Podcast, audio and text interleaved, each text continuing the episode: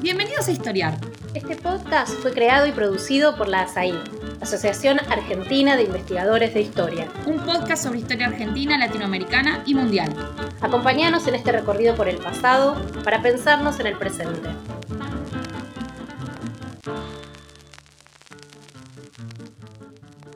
Bienvenidos y bienvenidas a un nuevo episodio de Historiar, el podcast de la Asociación Argentina de Investigadores en Historia.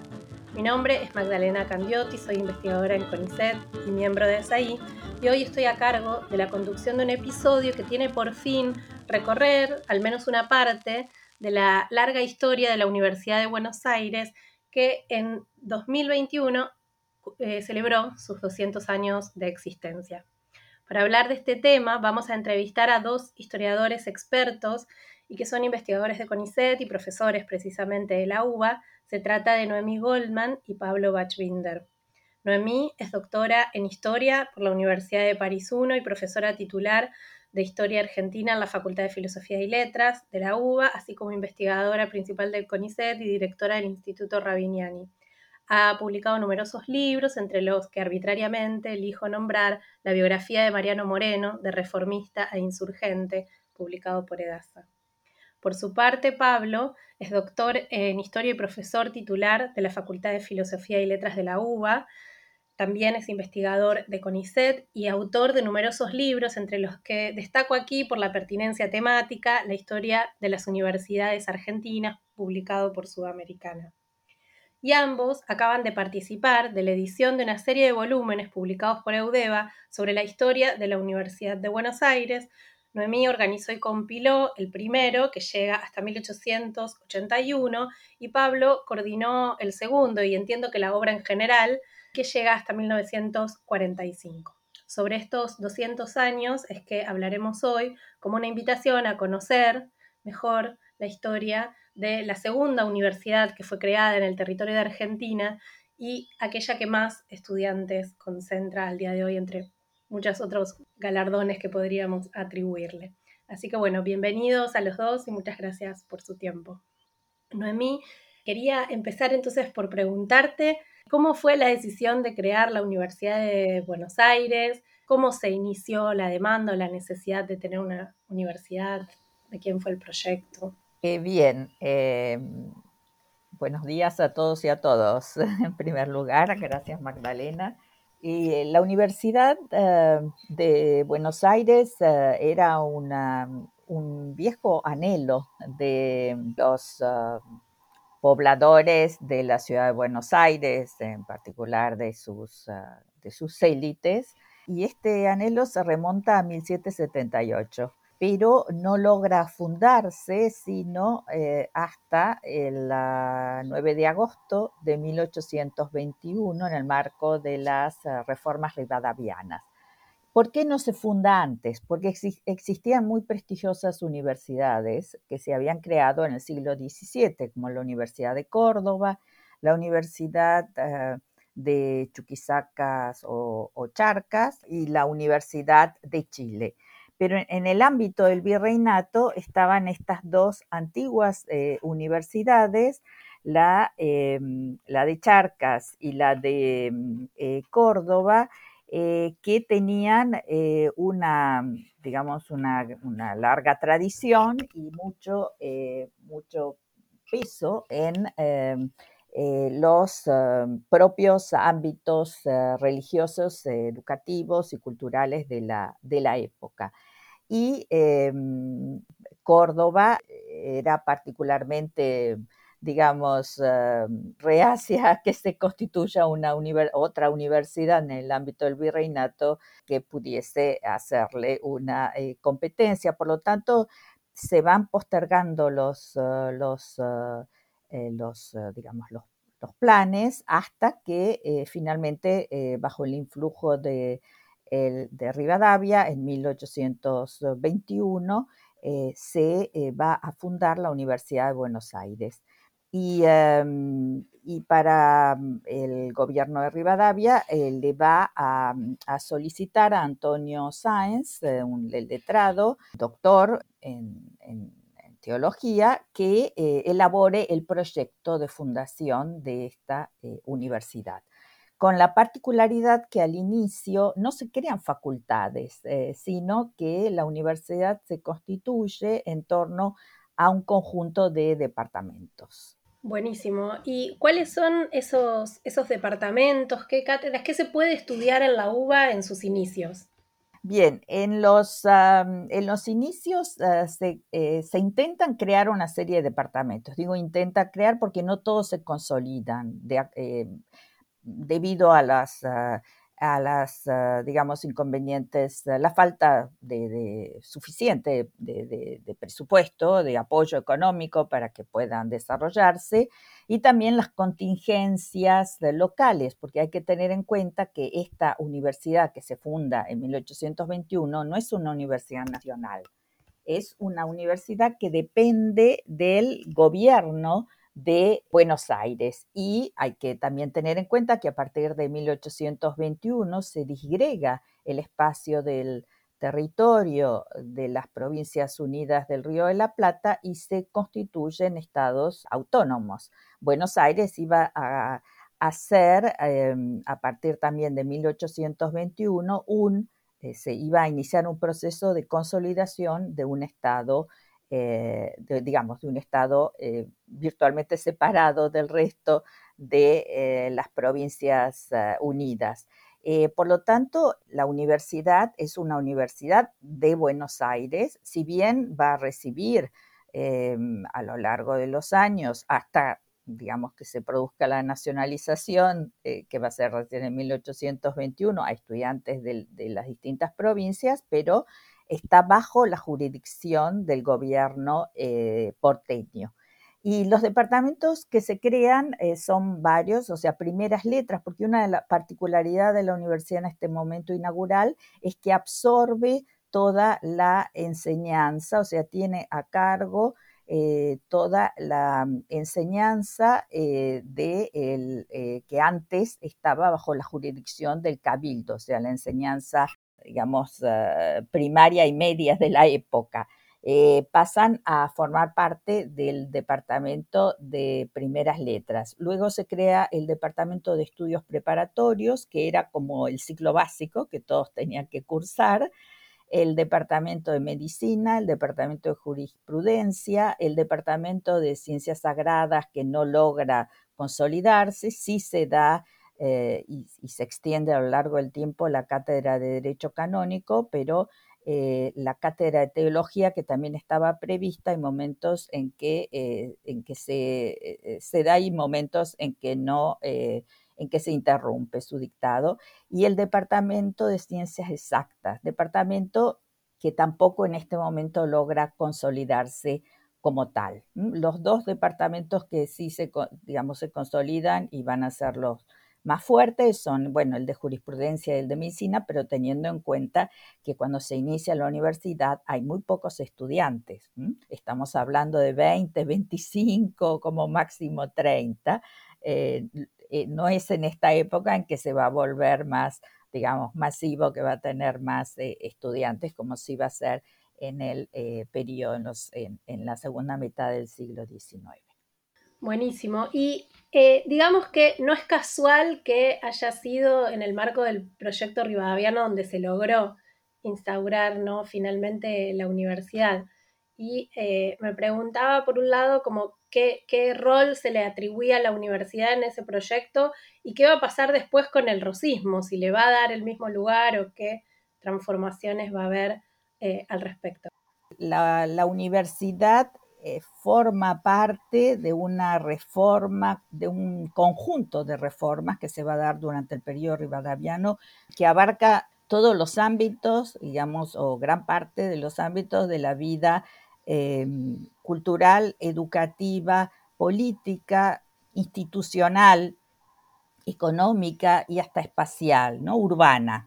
Eh, es, decir, forma parte de un conjunto de reformas que tienden a la consolidación de un régimen representativo y republicano con equilibrio de poderes, con una nueva, el surgimiento de nuevos espacios, eh, instituciones políticas como la sala de representantes, que va a ser central para, la, vida, para la vida política de, la, de este momento y bajo el, el, lema de la libertad, la igualdad y justamente la mm, eh, consolidación de un nuevo régimen que había sido de alguna manera el anhelo de la, de la Revolución de Mayo, de los líderes de la Revolución y que va a encontrar en este periodo eh, su digamos, el inicio ¿no? de su consolidación a través de eh, la, mm, al mismo tiempo de la mm, de un conjunto de, de reformas llamadas las por eso la feliz experiencia, que van a ser eh, un conjunto de reformas eh, tendientes a modernizar el Estado y a, eh, digamos, a incentivar, a estimular la vida, la vida pública, por ejemplo, con el desarrollo, desarrollo muy importante de numerosas publicaciones periódicas, el estímulo para la creación de asociaciones, y en el ámbito universitario, junto con la creación de la universidad, también se fundan varias eh, también académicas y, eh, sociedades. O sea que la, universidad está, está, en el centro de, de estas reformas eh, como en parte también articuladora del conjunto porque muchos de los que ejercieron, de que se convirtieron en profesores eran al mismo tiempo funcionarios públicos o eran miembros de la sala de representantes, o sea, cumplían también funciones políticas dentro de esta, de este, del gobierno. Eh, eh, la reforma, eh, digamos, el gobierno rivadaviano, todos sabemos, dura un periodo, es un periodo intenso, pero corto, Em, y luego se inicia eh, otro periodo que es el del ascenso al poder de Rosas, donde la universidad continúa eh, cumpliendo sus ah, funciones, aunque hay algunas, em, digamos, características que van a ser eh, señaladas por los estudios que conforman este libro, que tiene que ver con ciertas, digamos, modificaciones en las pautas de enseñanza eh, y la publicación de dos decretos del gobierno, uno de 1835 em, y otro eh, de 1842, que producen eh, cambios en la organización de la universidad, porque uno de los decretos suspende el pago, es decir, el Estado se va a desentender del de financiamiento de los sueldos de los profesores y, esto, y, estos, estos sueldos serían provistos por eh, la, comunidad de estudiantes. Y la, en la segunda eh, disposición, el segundo decreto, se establece eh, que como, digamos, como obligación de todos los que van a cursar en la universidad, los estudiantes deben, eh, para obtener sus títulos, deben presentar una, una, certificación de sumisión y de obediencia a las autoridades, al mismo tiempo que expresar la lealtad a la causa de la federación. Es decir, que hay, eh, digamos, un, un, periodo de, de parte de deterioro de las condiciones de la enseñanza, pero al mismo tiempo se observa que los temas y las lecturas de distintos tipos de, ensayistas y de publicistas eh, europeos que estaban circulando, que empezaron a circular a partir de la fundación de la universidad, van a eh, seguir eh, apareciendo como referencias, sobre todo en las tesis de los estudiantes, digamos, las tesis eh, que se defienden para obtener los títulos de, doctor durante este eh, periodo. Eh, por ejemplo, se observa que las doctrinas utilitarias de que fueron introducidas por Somellera, doctor y profesor en, el periodo rivadaviano, van a seguir siendo objeto de investigación por parte o van a seguir despertando interés por parte de los estudiantes. Eh, también, por ejemplo, curiosamente, aparecen temas que implican los derechos de las mujeres, eh, como, para dar un ejemplo, en la tesis de Tomás Fernández de Agüero se titula Nulidad de la fianza otorgada por la mujer casada al marido y es de 1800 39. Por supuesto, tesis siempre escritas por hombres, pero con algunos temas, digamos, sensibles a las, a los, a las cuestiones vinculadas con los, digamos, derechos de las mujeres. Es decir, hay una, continúa una transferencia de autores eh, europeos y norteamericanos y de lenguajes que son eh, los lenguajes eh, románticos, utilitaristas o liberales. No hay una exclusión completa de esos lenguajes. Y también se observa en el ámbito de la medicina, también en las tesis de medicina que siguen, siguen circulando saberes que habían inaugurado la creación del Departamento de medicina en el periodo eh, anterior. Eh, si bien todo esto en un ámbito, digamos, más mucho más limitado y donde predomina, por ejemplo, o se vuelve a utilizar eh, manuales del periodo colonial. Clarísimo. Muchísimas gracias, Noemí. Y después de este periodo, que como vimos con sus, luces y sombras, hay una transformación importante tras la caída de Rosas que se va a dar de la mano de un rector que tú, le dio un impulso particularmente relevante, a, sobre todo a ciertas áreas y ciertas eh, transformaciones de la universidad, que fue Juan María Gutiérrez. Y bueno, quería preguntarte, Noemí, un poco por qué recordamos o por qué fue importante eh, esta figura en la historia de la Universidad de Buenos Aires. Eh, sí, eh, Juan María Gutiérrez, que va a mm, iniciar su gestión en la segunda mitad del, a partir de 1861 y hasta 1873, o sea, en la segunda mitad del siglo XIX, se destaca, y podríamos más aún decir que es un periodo de refundación, o sea, o el segundo periodo de fundación de la Universidad de Buenos Aires, porque él eh, va a, mm, asumir, eh, recordemos que Juan María Gutiérrez era un ah, destacado intelectual eh, que, tenía diferentes oficios, era ingeniero, era poeta, era crítico literario, fue legislador y político desde su juventud, o sea, tenía una cultura inmensa es eh, autor de una obra que sigue siendo clásica en las noticias históricas sobre el origen y el desarrollo de la enseñanza pública superior en, Buenos Aires, que es de 1868. Y él eh, va a mm, encarar una, profunda eh, reforma de la universidad y va a crear finalmente el Em, departamento de Ciencias Exactas, eh, que no había logrado, eh, que estaba en los planes de creación, pero él es el que va a, encarar la creación de ese eh, departamento y ese departamento forma asimismo parte de una, de, una reforma mayor.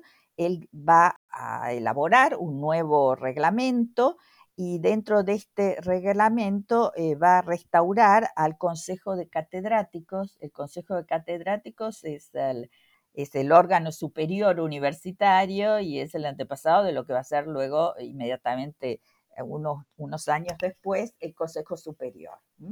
Dentro de esta, digamos, de, este, de esta reforma, él al mismo tiempo va a tomar eh, muy en cuenta la articulación de la eh, universidad con los, con los colegios, o sea, con el Colegio Nacional y los colegios eh, nacionales de, en general de otras partes del, país y em, él va a, tratar de, digamos, de consolidar el cuerpo docente y va a traer a, diferentes, va a contratar a diferentes especialistas europeos, de algunos de, eh, renombre, para dictar, eh, para dictar asignaturas, eh, como por ejemplo los matemáticos Emilio Rossetti, Bernardo Speluzzi y el naturalista Pellegrino Strobel, eh, el impulso que, eh, que estos catedráticos van a dar para la recuperación de la enseñanza de las ciencias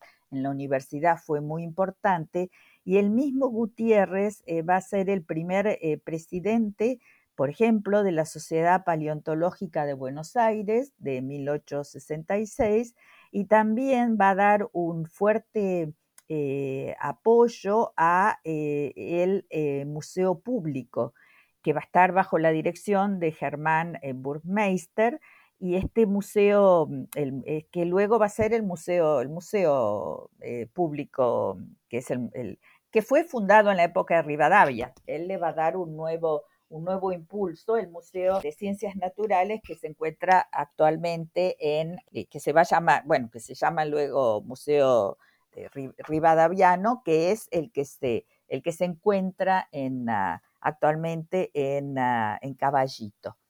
Hay algo importante para señalar y es que la universidad en todo este periodo tiene un perfil más profesional, eh, y, que, es decir, eh, forma profesionales, otorga títulos eh, al principio académicos, o sea, porque todavía existían, digamos, los títulos profesionales propiamente eran dados por las academias, como la Academia de Jurisprudencia o la Academia de Medicina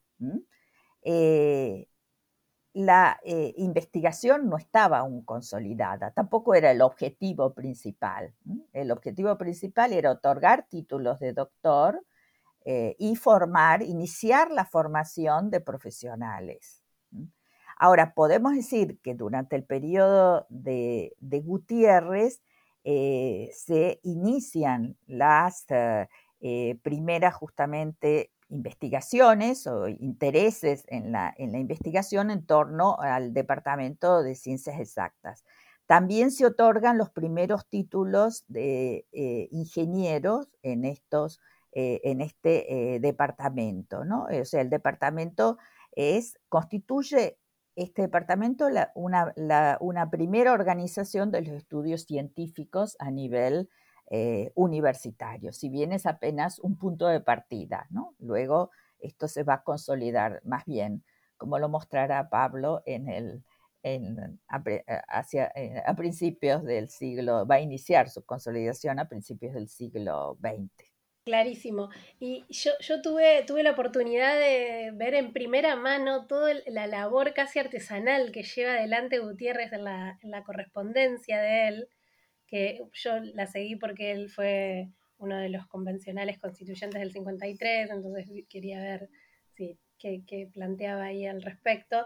Y, se ve artesanalmente cómo se está preocupando por desde conseguir las, las eh, donaciones para la biblioteca, al llamado, a la comunicación con todos estos eh, científicos y estos eh, profesores que mencionabas. Así que realmente es súper interesante eh, su, tarea para, conocer y, por suerte hay trabajos al respecto ahí en, el, en, el, en la compilación que haces Noemí, hay un hermoso artículo de, Jorge Myers al respecto. Así es.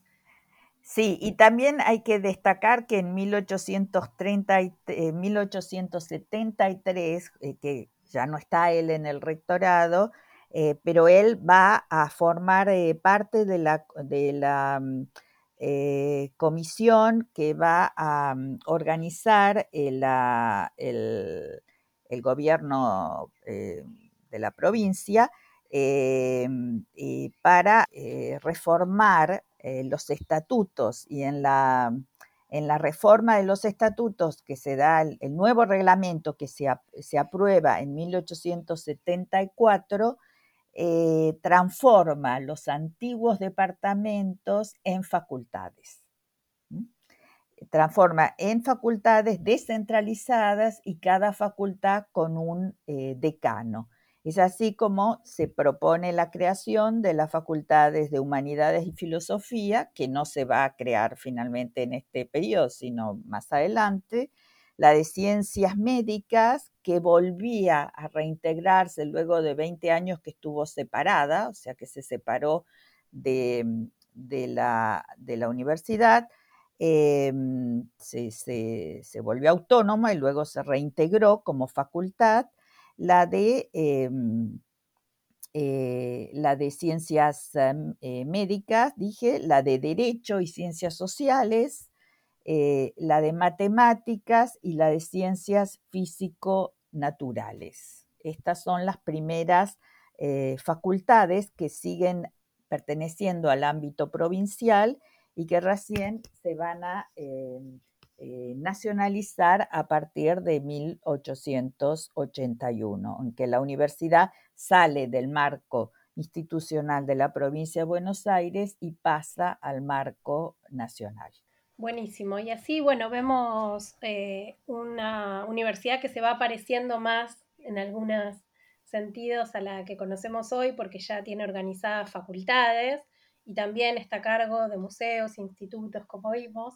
Eh, y ahora propongo que pasemos un poco al, periodo que analiza en, esta historia de Buenos Aires que mencionábamos en el segundo tomo, eh, Pablo Bachbinder analiza y, en ese tomo se analizan las principales transformaciones que se van a dar por lo menos hasta el 45.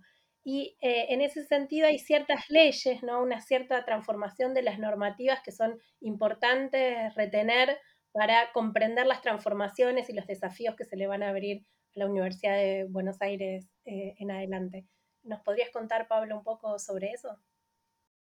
Sí, eh, gracias Magdalena en principio por la, por la invitación.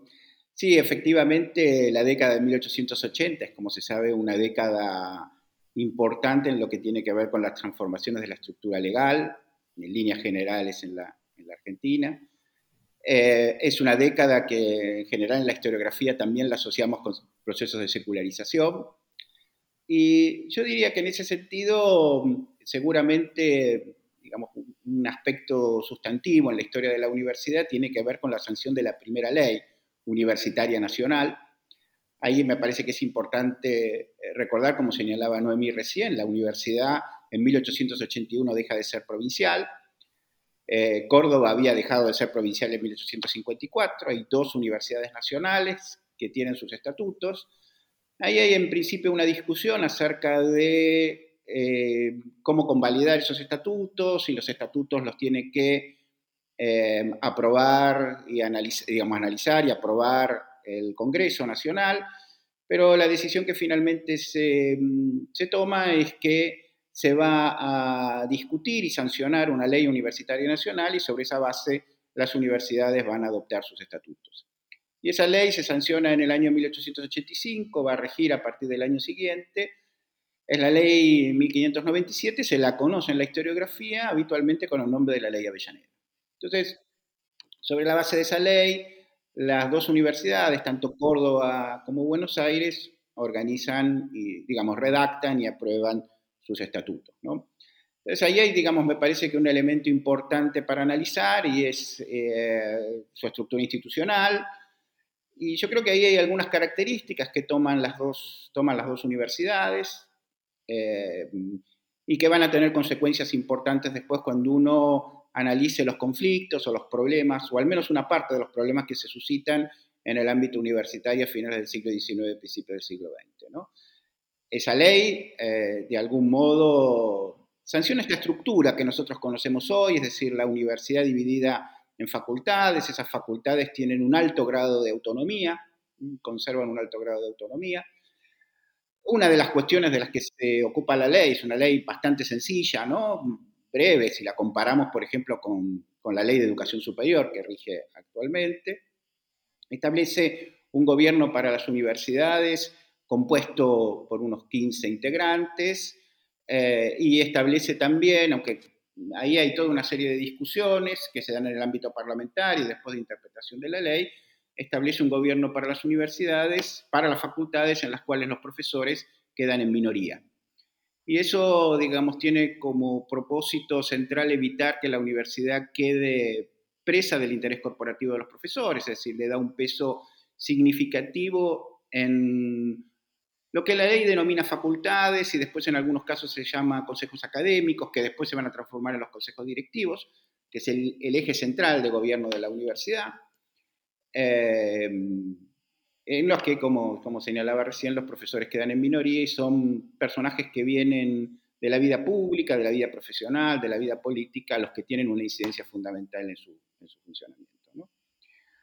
Eh, la ley establece un límite a la autonomía de la universidad, a la autonomía de las facultades, que es importante tenerlo en cuenta, y es que la designación de los profesores titulares eh, queda a cargo del Poder Ejecutivo a partir de ternas que son conformadas por los consejos directivos primero y refrendadas después por el Consejo Superior de la Universidad.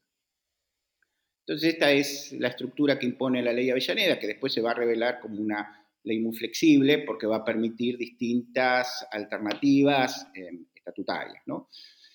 Ahora, después cuando uno mira los estatutos, que son, insisto, muy parecidos los de Córdoba y los de Buenos Aires, digamos, una de las cuestiones importantes es que en los dos aparece una característica central y es que la pertenencia a esos consejos, llámese facultades, consejos académicos, academias, eh, la pertenencia de los integrantes, sus integrantes es vitalicia, ¿no? Es decir, cuando uno es elegido miembro de ese consejo, lo es en carácter ad vitam. Y también que existe un sistema de autorreclutamiento, ¿no? Lo podríamos llamar así, es decir, que cuando alguno de los integrantes de ese consejo renuncia, fallece, hay que reemplazarlo, son los restantes los que van a elegir quién va a, suceder. Entonces, esta es una característica importante, es un cambio significativo que hay a partir de 1885. En realidad uno podría decir, eh, en alguna medida, esas características estatutarias vienen de antes, pero ahora son refrendadas, son sancionadas a través de la ley. Lo que me parece que es importante también tener en cuenta acá, y esto es algo que la ley eh, no establece directamente o, lo deja en un segundo término, es tener en cuenta las funciones que cumple la universidad eh, en aquellos años de finales del siglo XIX y principios del siglo XX, eh, que en alguna medida, digamos, continúa acá lo que, lo que acababa de señalar Noemí, en esos años de finales del siglo XIX, principios del siglo XX, la función principal de la universidad es la formación de profesionales liberales. Esencialmente la universidad, como había señalado algún especialista, algún estudioso de estos temas, es la institución que en nombre del Estado certifica la aptitud de un individuo para el ejercicio de una profesión liberal. Uno podría decir, en líneas generales, lo que se hace en la universidad eh, está orientado fundamentalmente a ese fin, a formar profesionales liberales, obviamente de profesiones que son centrales para el funcionamiento de la universidad. Esa universidad, caso de la Universidad de Buenos Aires, claramente, pero eh, eso se puede señalar también para el caso de Córdoba, forma abogados, forma médicos y forma ingenieros, yo diría secundariamente, pero fundamentalmente médicos y abogados.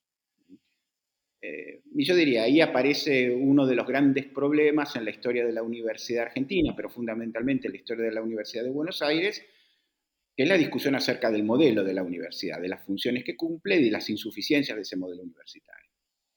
Entonces, a fines del siglo XIX, principios del siglo XX, se suscita lo que algunos eh, analistas de la época y publicistas de la época llamaron una cuestión universitaria. Es una discusión muy intensa y muy profunda acerca de justamente de las insuficiencias de este modelo universitario.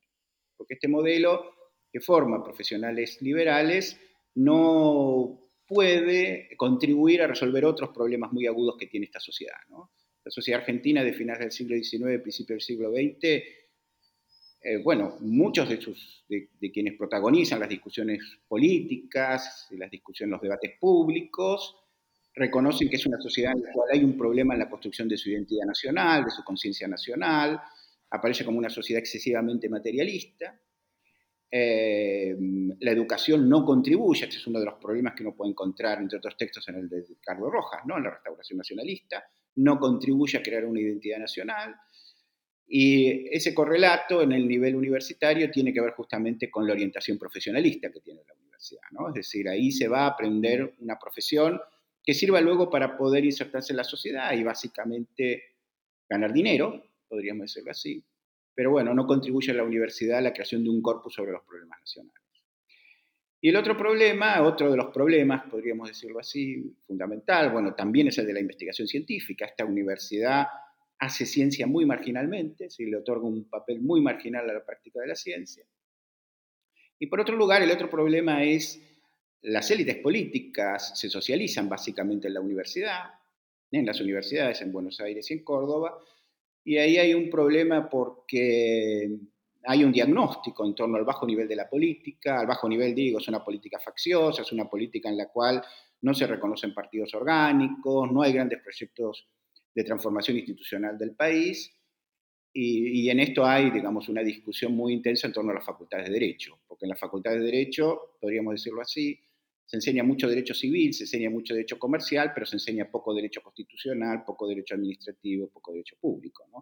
Entonces, bueno, esto incide en la formación, podríamos decirlo así, limitada o deficiente de las élites políticas. Este es el podcast de ASAIG, la Asociación Argentina de investigadores en historia. Te invitamos a asociarte y a seguirnos en las redes, en Twitter, en Facebook e Instagram. Toda la información sobre la asociación la puedes encontrar en nuestra página asaig.org.ar. Te esperamos todos los sábados con un nuevo episodio de Historiar sobre los grandes temas de nuestro pasado, abordados por especialistas e historiadores profesionales de manera cordial pero rigurosa. Seguimos con nuestro episodio de hoy. Buenísimo, clarísimo el, panorama. Y precisamente eh, un poco lo, que contás es que hay todo un, desafío a, este, a esta orientación profesionalista, ¿no? en, la UBA en particular, eh, en los inicios del siglo, donde se debate eh, este, este, perfil de la formación y se señalan algunos de estos, de estos déficits en torno, como señalabas, la investigación, quizás al, excesivo énfasis y la presencia de abogados, que es algo que ya Alberti señalaba, ¿no? que necesitamos más ingenieros y menos abogados.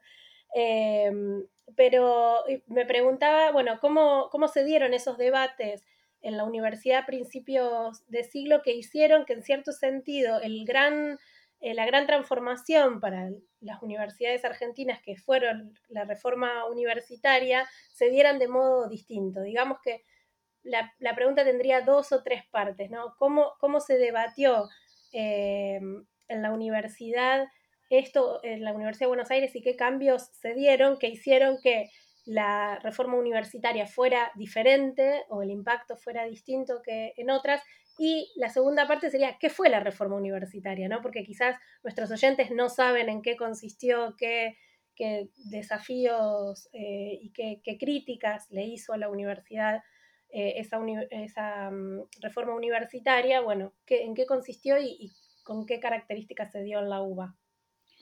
Sí, yo, digamos, ahí lo que me parece que es importante tener en cuenta es que mm, a finales del siglo XIX y principios del siglo XX hay una serie de transformaciones importantes, en principio en las características, orientaciones que tiene el movimiento estudiantil. ¿no? Hay un movimiento estudiantil si uno pudiera tratar sus orígenes en lo que tiene que ver con sus dimensiones específicamente gremiales, ¿no? porque organizaciones estudiantiles obviamente hay anteriores, hay anteriormente, digamos, esas organizaciones, se conoce con el nombre de la Unión Universitaria o incluso entre los estudiantes de ingeniería, la línea recta, combinan funciones gremiales con otras funciones que tienen que ver con la organización de ámbitos de sociabilidad. Entonces, a veces esas funciones más de organizar distintos tipos de actividades de los estudiantes eh, hace que las funciones gremiales queden en un segundo plano, pero a partir de principios de siglo empiezan a aparecer en la Universidad de Buenos Aires lo que se conoce con el nombre de los centros estudiantes, ¿no? Medicina, Derecho, Filosofía y Letras, y ahí hay una cuestión que a mí me parece que es importante tener en cuenta cuando uno analiza los orígenes de este movimiento estudiantil, sus demandas, sus reivindicaciones, tienen un carácter esencialmente corporativo y, y escinden en general, o se lo dejan en un segundo plano, aquellas dimensiones que tienen que ver más con la política, ¿no? con la vida política o la vida partidaria en general, y se centran específicamente en dimensiones eh, gremiales. Y ahí hay una discusión, una cuestión que es eh, muy importante y que tiene que ver con todos los mecanismos a partir de los cuales se restringe el acceso a los títulos profesionales. ¿no? El título profesional, es decir, uno no puede analizar, y yo creo, lo personal tampoco se puede analizar el problema de la reforma universitaria sin tener en cuenta el papel que los títulos profesionales tienen en la constitución de la sociedad argentina de principios del siglo XX y en la constitución de sus clases medias, si lo podemos llamar así, de sus sectores profesionales. Obviamente para poder ejercer como médico, como abogado, uno necesita tener un título. Eh, y en ese sentido hay toda una serie de mecanismos que se van imponiendo en las facultades a partir de las cuales las academias, consejos académicos van estableciendo distintas medidas restrictivas. Y, digamos, los estudiantes van reaccionando frente a esas medidas restrictivas, organizándose y, y promoviendo también distintos tipos de protestas. Ahí hay una discusión que es importante y es cómo los estudiantes evalúan el carácter podríamos decirlo, académico, didáctico de esas medidas que toman estos consejos académicos, sosteniendo que en realidad los toman personas que tienen una relación, un vínculo muy eh, lejano con sus actividades, con las actividades de docencia que se hacen en la universidad, justamente por el hecho de que eh, en una proporción relativamente importante no desarrollan actividades docentes en las facultades. Entonces, ahí hay, podríamos decirlo así, entre 1903 y 1905, una serie de movimientos de protesta que tienen una recepción muy positiva en la prensa, en el Congreso en general, y que logran una primera transformación de los estatutos de la Universidad de Buenos Aires. Es decir, en 1906 los estatutos de la Universidad de Buenos Aires se modifican. Hay dos modificaciones, digamos, dos aspectos centrales de esa modificación. Uno, terminar con el carácter vitalicio de los miembros de los consejos académicos. Ahí surgen los consejos directivos, ¿no? Los consejos directivos, ahora sus integrantes em, tienen un plazo, ¿no? Es decir, van a durar un tiempo determinado y después van a ser reemplazados por otros. Y se establece también un mecanismo que indirectamente, digamos en forma indirecta, delega la elección de los nuevos integrantes, de los nuevos miembros, en el cuerpo de profesores. Que esto para los estudiantes era relativamente importante porque implicaba delegar en ellos, eh, delegar en los profesores la eh, elección de las autoridades universitarias. ¿no? Vemos que los miembros de esos consejos académicos, después reunidos en la asamblea, son los que eligen al rector. Entonces, lo que hace esa medida, es decir, terminar con el carácter vitalicio de los académicos y, y darle indirectamente la responsabilidad de elección al cuerpo de profesores, lo que provoca es que se amortiguen los conflictos en el interior de la Universidad de Buenos Aires, ¿no? y que de ahí en más nosotros no volvamos a encontrar conflictos de la magnitud de los que encontrábamos en 1903-1905, que son conflictos que se dan en Derecho y Medicina, y que están vinculados esencialmente con medidas restrictivas, en esos casos en principio para poder rendir examen, es decir, eh, se establecen una serie de disposiciones que inhiben en gran medida la posibilidad de los estudiantes de, rendir eh, los exámenes. Y después, con, en el caso de medicina, con eh, decisiones muy arbitrarias del Consejo Académico a la hora de proponer la terna, las ternas para ocupar los cargos de profesor. Entonces, ese proceso, que es un proceso más armónico, digamos, de, que da lugar, digamos, a una... Eh, a un proceso en el cual, digo, los conflictos se atenúan, bueno, digamos, es una característica de la Universidad de Buenos Aires. Eso no sucede en Córdoba. Y esto me parece que es una variable importante para poder entender después las características que tiene el proceso de la reforma universitaria. Las modificaciones estatutarias son en este caso mucho menores. De hecho, cuando se produce el conflicto en Córdoba, la primera propuesta es tratar de adaptar de alguna manera el estatuto de la Universidad de Córdoba al que regía en Buenos Aires a partir de 1906. Ahora, eh, mencionar, digamos, y analizar en este contexto también la reforma universitaria, digo, implica también, bueno, ir unos años, digamos, saltar unos años. Y ahí me parece que uno de los problemas de la reforma universitaria es la densidad del acontecimiento, ¿no? Es decir, es un acontecimiento muy denso por eh, los elementos que confluyen, ¿no? Porque confluyen una serie de procesos eh, de muy distintas características. Muchos de esos procesos son propios, obviamente, de la política nacional y la política internacional. Digo, ley CESPEN y ascenso de la Unión Cívica Radical en 1916 al gobierno, Revolución Rusa en 1917, Guerra Mundial entre 1914 y 1918, además de los conflictos propios que uno puede encontrar en, Córdoba, digamos, durante, esos años. Entonces yo diría que en principio la reforma condensa toda una serie de cuestiones que son cuestiones de la política nacional, de la política provincial, que confluyen también con fenómenos de la política internacional que tienen un impacto eh, enorme en la Argentina. Pero me parece que el otro elemento también que es fundamental para poder tener en cuenta la reforma son los propios problemas universitarios, ¿no? Porque muchas de estas cuestiones que tienen que ver con la arbitrariedad de las academias, con las trabas que se le ponen a los estudiantes para poder acceder a los títulos profesionales, por eso insisto, no, es que quieras eh, eh, reducir la reforma universitaria a una controversia por el tema de los títulos, me parece que es un problema que también uno tiene que tener en cuenta a la hora de, analizar, de analizar estos procesos. Entonces yo digo, en la, reforma universitaria confluye, digamos, también la demanda de los universitarios por políticas más transparentes, de los estudiantes universitarios por políticas más transparentes en lo que tiene que ver con las decisiones que se toman en el ámbito de las academias y por supuesto también confluyen estas demandas más generales en torno a las características y el perfil de la universidad. Esa demanda de transformación del perfil de la universidad, en el sentido de crear una universidad en la cual la obsesión por los títulos quede también en un segundo plano, que parezca contradictoria, también confluye aquí, ¿no? Es la, aspiración a sustituir el doctoralismo, a darle un lugar eh, central a la creación cultural, a darle un lugar central a la investigación científica, también forma parte de la demanda de un sector de los universitarios. Buenísimo, sí. Eh, creo que un poco lo que explicabas era como este perfil de la enseñanza y en cierto sentido eh, la estructura del gobierno se había ya comenzado a transformar antes eh, en la UBA, entonces tiene un nuevo sentido todas estas demandas de, extensión, de cogobierno, de investigación científica que, son como los, los pilares de, de esa reforma universitaria.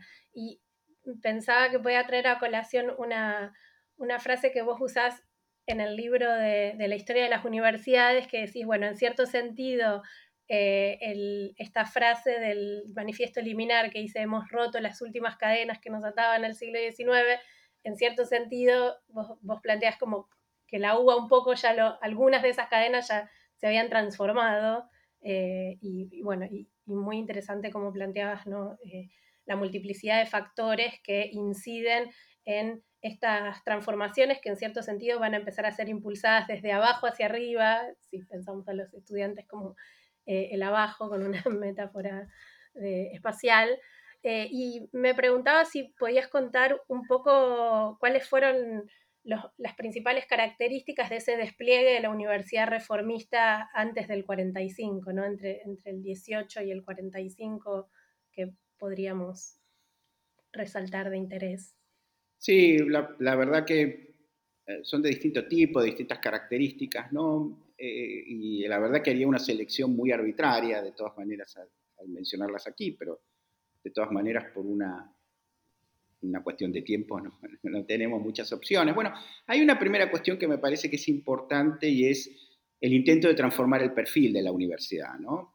Eh, ese intento que cuando uno lo mira en las reflexiones de muchos de los protagonistas de la vida universitaria 25, 30 años después, eh, y algunos de los protagonistas de la reforma tienen una visión, yo diría, muy pesimista de lo que la, lo que la reforma ha logrado transformar, pero que de todas maneras, digamos, eh, eh, me parece que es importante subrayarlas, porque quizás esas visiones eh, son demasiado pesimistas. Digo, una es la, idea de eh, transformar en el perfil de la universidad en el sentido de moderar su orientación profesionalista, ¿no?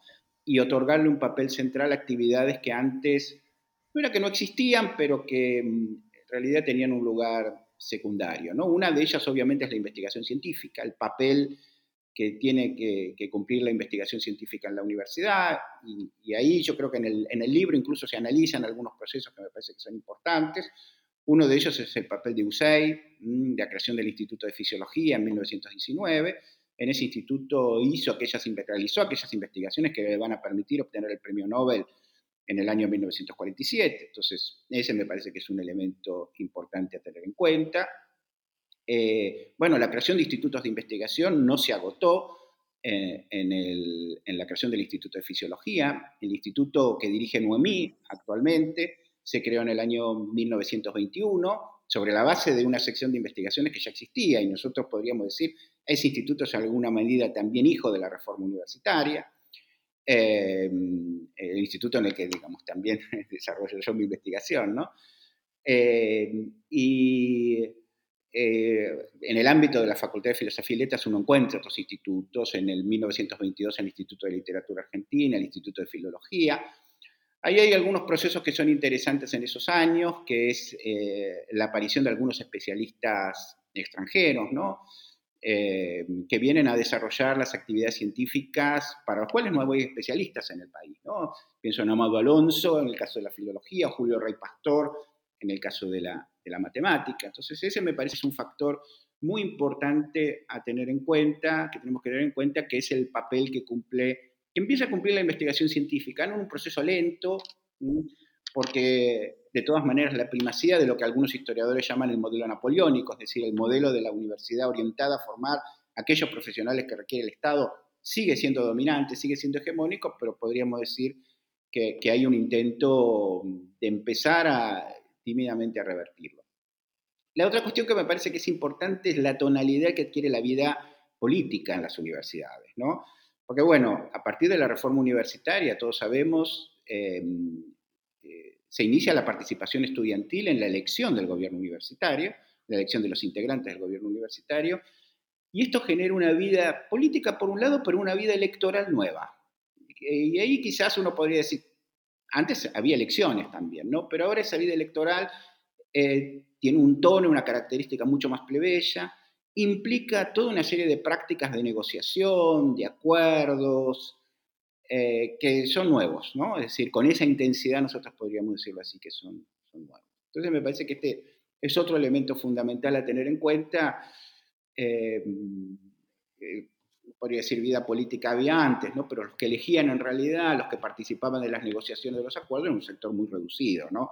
generalmente vinculado al cuerpo de profesores o al cuerpo de académicos. Ahora, digamos, eso se extiende y, y, el modo en el cual empiezan a articularse los aspectos académicos y los aspectos electorales y políticos va a pasar a ser un problema de la agenda universitaria a partir de entonces, ¿no? Es decir, cómo lo político electoral condiciona las decisiones, las decisiones académicas, ¿no? Esto es algo que instaló con esa intensidad, diríamos, la reforma universitaria, aunque, digamos, no, uno podría decirlo así, no es, no es nuevo, ¿no? Lo que es nuevo, en todo caso, es esa dinámica, ese tono plebeyo.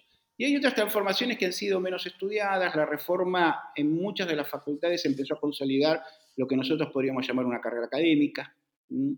Esto que fue una demanda muy fuerte de los diplomados o de los graduados, que empieza a establecer en las normativas universitarias ciertos vínculos entre la posibilidad de acceder a un cargo de lo que en aquella época se llamaba criptos, auxiliares de los laboratorios, profesores suplentes, después profesores titulares. Eso es algo que también, eh, en cierta medida, viene introduciendo la reforma universitaria, digamos, la vida académica y la vida, de la, sobre todo, de la Universidad de Buenos Aires. Y, también pensaba que hay algunos cambios como en la fisonomía de la universidad, en el perfil, en quiénes pueden participar. ¿Qué nos podías contar al respecto? Sí, eh, eh, yo diría que cuando uno mira mm, la estructura universitaria y llega a la década, a mediados de la década de 1880, es una cosa, cuestión interesante y es en qué medida esa universidad en su estructura, de alguna manera, Em, es heredera de las antiguas instituciones eh, y de los antiguos modelos coloniales que en alguna medida también eran era una herencia del modelo salmantino. Ahí había una discusión acerca de qué disciplinas eran dignas de ser practicadas, desarrolladas en el ámbito universitario. ¿no? Finalmente, obviamente, el derecho, la medicina, digamos, el modelo universitario colonial, obviamente la teología también. Y ese modelo empieza a ser cuestionado y se empieza a diversificar a partir de las últimas décadas del siglo XIX y las primeras décadas del siglo XX. En un proceso que es un proceso interesante, es un proceso que se da cuenta, digamos, hay capítulos del libro que dan cuenta de esto. Primero en 1890, es decir, esa estructura, eh, medicina, derecho y ciencias exactas, que en realidad es una escuela de formación de ingenieros, no es exactamente lo que nosotros entendemos por ciencias exactas hoy, por facultad de ciencias exactas hoy, es más bien, digo, una escuela de ingenieros con algún desarrollo también de las ciencias físico-matemáticas o la química, pero sobre todo se ocupa de la formación de ingenieros. En 1896 se suma filosofía y letras, y la incorporación de filosofía y letras es resultado también de esos intentos que surgen dentro de las mismas élites que gobiernan el país y gobiernan la universidad para tratar de revertir ese tono profesionalista de la universidad, ese tono utilitarista, digo, en el sentido vulgar que tiene la educación, y otorgar a la práctica de las humanidades, de la literatura, de la historia, de la filosofía, digamos, un nuevo lugar en la universidad.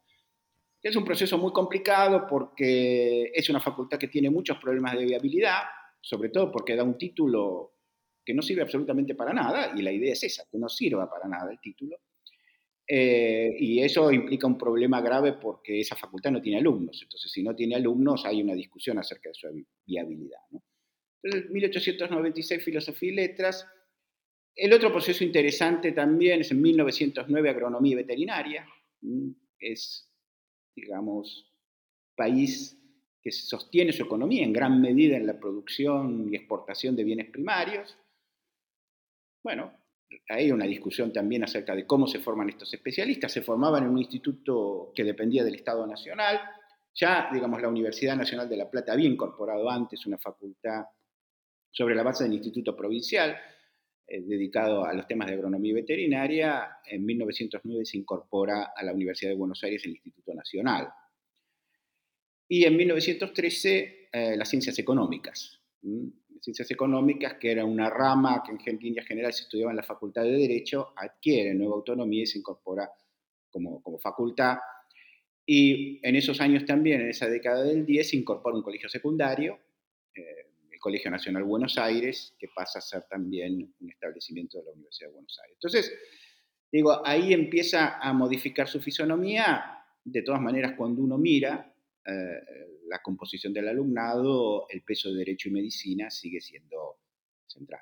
Y en términos de la participación de género, la posible participación de mujeres, ¿podrías decirnos algo, contarnos? Sí, eh, diría, cuando a mí me iban llegando los trabajos de los colegas que participaron en el libro, estaba pensando qué dimensiones nuevas, importantes, del, digamos, de, las transformaciones que incluso ha sufrido la historia, ha experimentado la historiografía en las últimas décadas, uno las podía notar y las podía advertir en el libro. Eh, la universidad era, como se sabe, digamos, un universo esencialmente de hombres, ¿no? masculino, y eso en el periodo que se analiza en el libro empieza a cambiar empieza a cambiar de un modo muy lento, ¿no? Es decir, esa transformación, la incorporación de las mujeres a la universidad, se va a dar fundamentalmente a partir de mediados de siglo, como parte de un proceso que es un proceso mundial, pero sus primeros rasgos se empiezan a ver en, esta, en estos años, ¿no?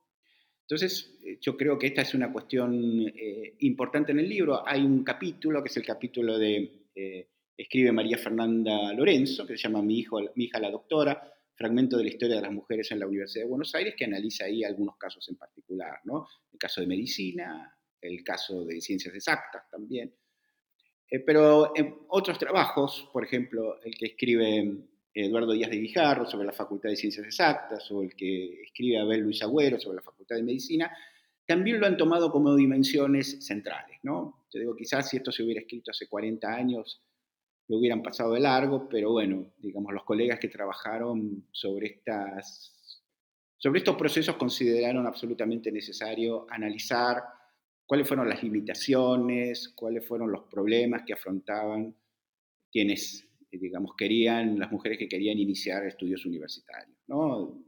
Cómo podían también, eh, digamos, tratar de compensar las insuficiencias que habían tenido en su formación original, porque, digamos, la segmentación en términos de género eh, estaba mucho antes, ¿no? Es decir, cuando se, quería ingresar a la universidad, eh, digamos, ya había, digamos, ya había que superar diferencias que provenían en realidad de los niveles anteriores.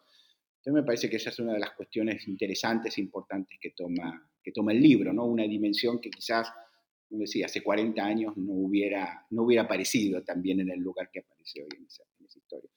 Y la otra cuestión, quizás menos relevante, pero me parece que también es interesante tenerlo en cuenta, en algunos, que aparece en algunos capítulos, el capítulo que escribe Ruiz Farías sobre la institución cultural española, el capítulo que escribe Emiliano Batista sobre eh, el Instituto de Filología, el capítulo que escribe Carlos Borcho sobre Julio Rey Pastor, es la inserción de la Universidad de Buenos Aires en una red global eh, de circulación de académicos y de, científicos. ¿no? Es decir, estos problemas no son problemas que uno los pueda analizar en estos años, de la, sobre todo de, la, de entreguerras, solamente en términos nacionales, sino que también requieren pensarlo en términos globales. ¿no? ¿Cuál es el lugar de la Universidad de Buenos Aires sus profesores en este contexto?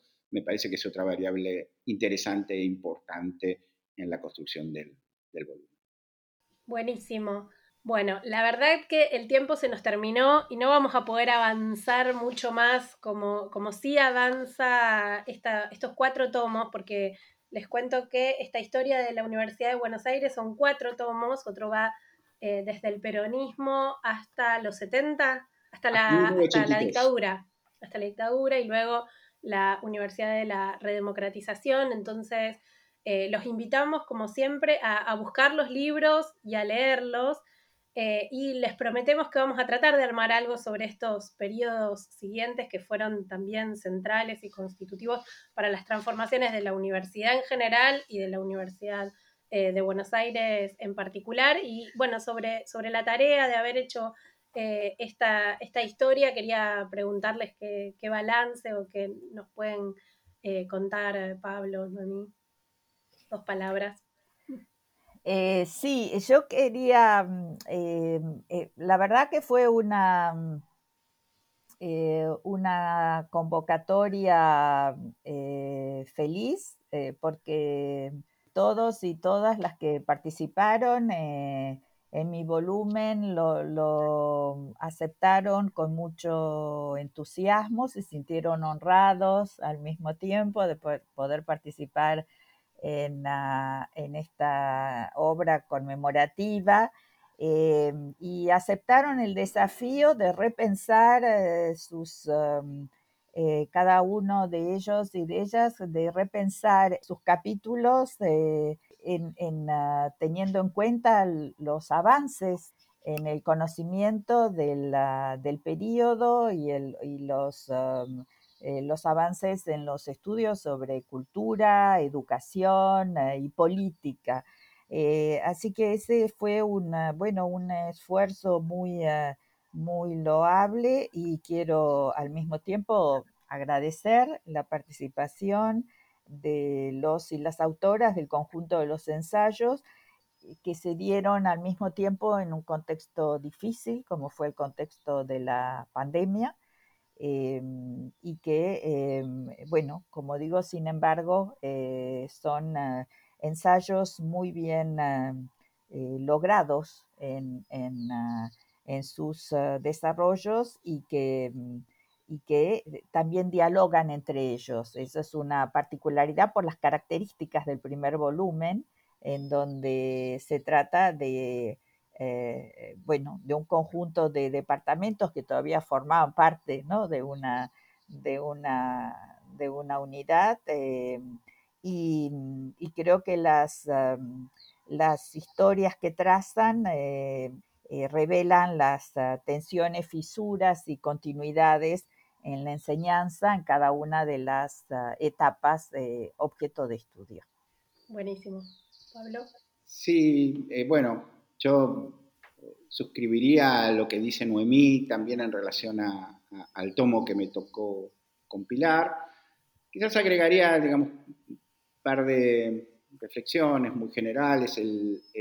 la obra en verdad se empezó a planificar hace mucho, formó parte de las iniciativas que se llevaron a cabo en el contexto del programa Historia y Memoria de la Universidad de Buenos Aires, que es un programa que se creó en 2011 y empezó a funcionar a partir de 2012, justamente eh, en previsión del bicentenario que cumplía la Universidad de Buenos Aires eh, el año pasado.